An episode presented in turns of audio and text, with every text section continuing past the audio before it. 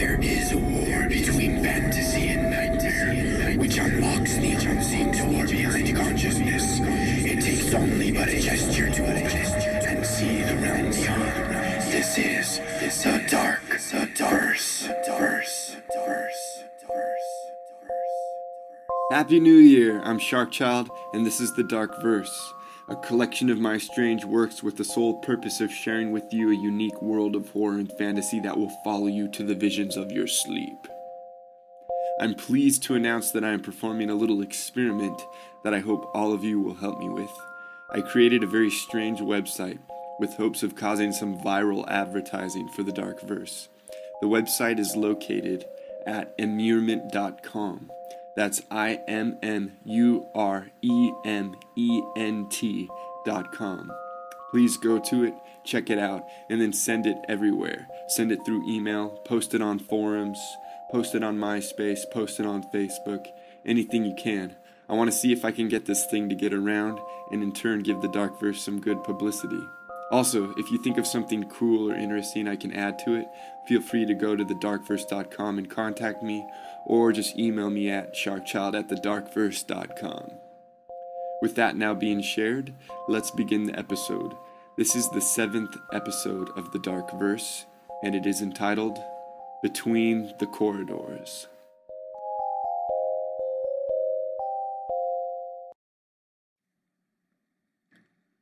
My life started to deteriorate in the absence of sensible things. I was a child, and so to me, such remedies against the imaginative should never have been necessary. But when the world crashed and became the inferno of death, it could not be associated, however so sadistically, with youthful reveries. Even under the attempted corrections, I never escaped in those ways expected. That was probably the one thing that ever did make sense after my first evening with the midnight apothecary. If I could have been able to leave for but a second, I might have had the opportunity to depart myself from the frothing insanity. Yet, that incorporeal devil of existence's undergrowth had crawled its way deep into the vestiges of my waking consciousness, where only very rarely such a thing came to play. I was manipulated and taunted with images upon my mind that opened and closed without approval or submission. I lost those very roots that built the foundations of my memory. Some have said that it was possession, a word that I heard through those few fractions of life I experienced. And others said that it was a mental impediment, but only I knew its true derivative. There were reasons that most dreams were left to the nothingness of unremembered timelines. But there were even greater reasons why those entities that inhabited them should not overstep their boundaries. I, on the other hand, had the carnal fortune of trapping one such beast in the horrific folly of a simple awakening, and I never slept since.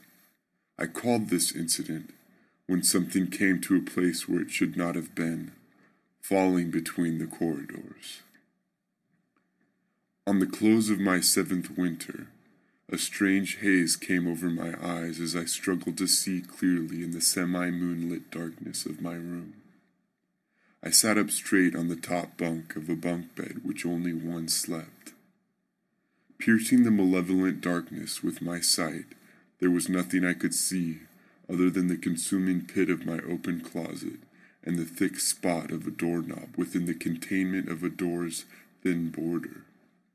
I felt no urge to fall back asleep. Instead, I felt nauseous. This was my last opportunity to free myself, and it was gone before I knew it began. Under a strange and incoherent longing, I loomed toward the bedroom door with my hand, absently, making no effort to exit my bed as I reached. Without reason, my hand thudded harshly against the door, and the small knob upon it brushed between my fingers. I gasped in disbelief, yanking quickly back my hand from the strange and chaotic reckoning. The perception of the distant side of my room somehow became false, or, in the more peculiar sense of things, true to the standards of its proportions within my discerning sight. As with any perceiving eye, the hand would be a monstrous thing against the contrasting proportions of a distant platform. Under my circumstances, those very proportions became the reality of my position. I reached out and grabbed hold of one of my closet's sliding doors. I dragged it closed. I touched the ceiling, the carpet, and the small television resting on its stand against the wall adjacent to my bed. My hand roamed inside my room like a giant's, molesting those devices of fragility amongst it while I solemnly remained atop my bed. There was no doubt in my mind that I was awake. From the sensations of touch to the boundaries of vivid awareness, I was in no state of sleeping oblivion. Breath, mobility, control, they were each my own. I was the master. But, even in accepting the outrageous state of my being, I would not get myself to leave the sanctity of my covers. I did not want to step into the deranged setting and fall victim to its unsteady dimension. What I did do was reach for the door once more, this time turning the knob delicately and opening it. More darkness greeted me. Having to stretch, I slowly lengthened my arm into the blackness of the space connecting to my room. My hand disappeared into the emptiness of the open doorway. By the time the thickness beyond the door had reached my wrist, a sudden startle of absolute terror from within the darkness cut through the silence of my actions. My breathing became shallow, and my heart raced awfully and unwillingly. As if existing on two different planes, a different me, who sat up in the same bed and in the same bedroom, witnessed an enormous hand intrude through the door on the other side. I saw it with my own eyes but it was not me. It was the same bedroom, the same boy, but it was not me. And that other boy folded in fear at the nightmare's sight. Though our knowledge was not joined, our experience was. The horror felt by that replication of myself became my own. I ripped my hand back from within the mirrored chamber, holding it close to my chest hoping it truly had not entered such a place. I pulled my covers tightly around me and left my mouth at the opening so its sound could clearly leave the vicinity of my location. Mom! Dad! I screamed. Mom! Dad! Please come! A voice, just as my own, calling out the same requests, echoed in the room next to me. Covering my ears, I shrieked out for the other voice to stop, but it mimicked me the same in return. My heart beat fiercer, and my body began to tremble. In my last pleas for salvation, though they could never be answered, I looked to the window to catch a glimpse of the world I knew outside, and it was there, but I would never attain it. The window rested on the wall next to my feet, with blinds sparing enough opening to allow the path of the moon's light. I tore the blinds from the window, unlocked it, opened it, and leapt from it. I arrived at a place I came to call home, a scenario or fragment of a disposed memory that the midnight apothecary chose to fully reside in. Why this particular place was chosen, I did not know but it was the only location that I ever returned to time and again.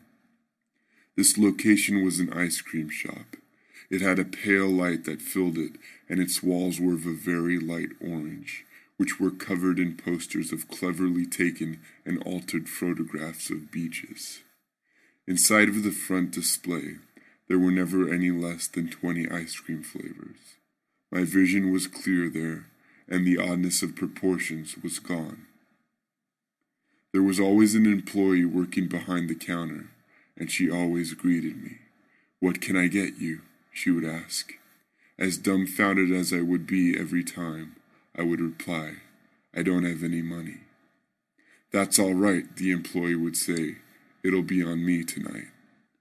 Then, While I would peer over all of the different flavors of ice cream, I would notice that there were kids playing outside on the street.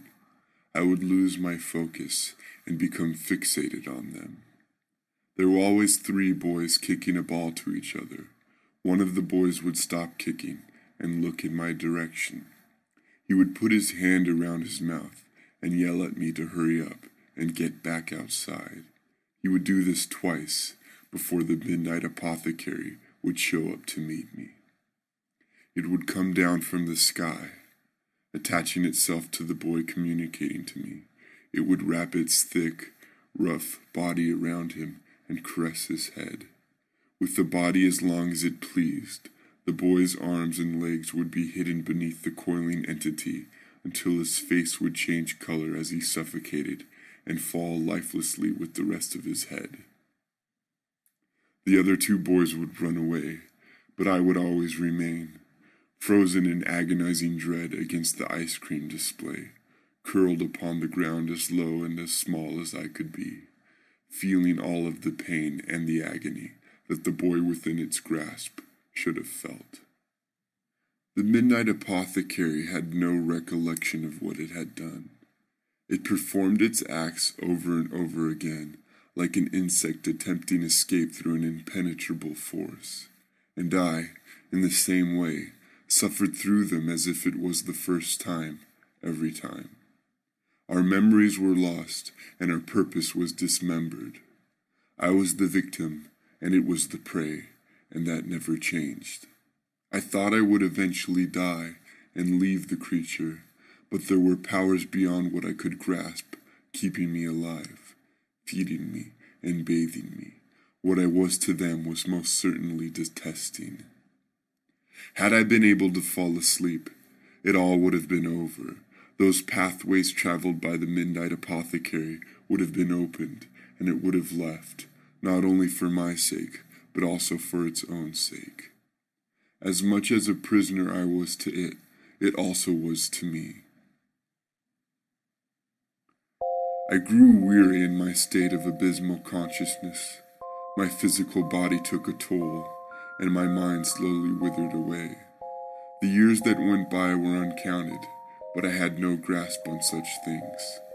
To simply state it, since sleep was not an option I ever had to choose or comply with, I made a different choice. I chose, whether willingly or not, to let the midnight apothecary unite with my body and every action that went with it. Instead of a continued feud between two opposing forces, we became one. With this agreement, there were no further needs for resolution, atonement, or revenge in any manner or method. Of our future, we made the most of what was left. I knew of my world with a seven year old mind, and the Midnight Apothecary knew of its domain with an infinite old intellect. Because of this, my understanding was only secondary and but a minor opinion to that of my companion, and so I was left as a spectator to the remaining experiences of my life which entailed the exercising of a powerful authority. I performed strange signs and great miracles. I formed a government and controlled the nations. I never slept, and I had a name. That name was Abaddon.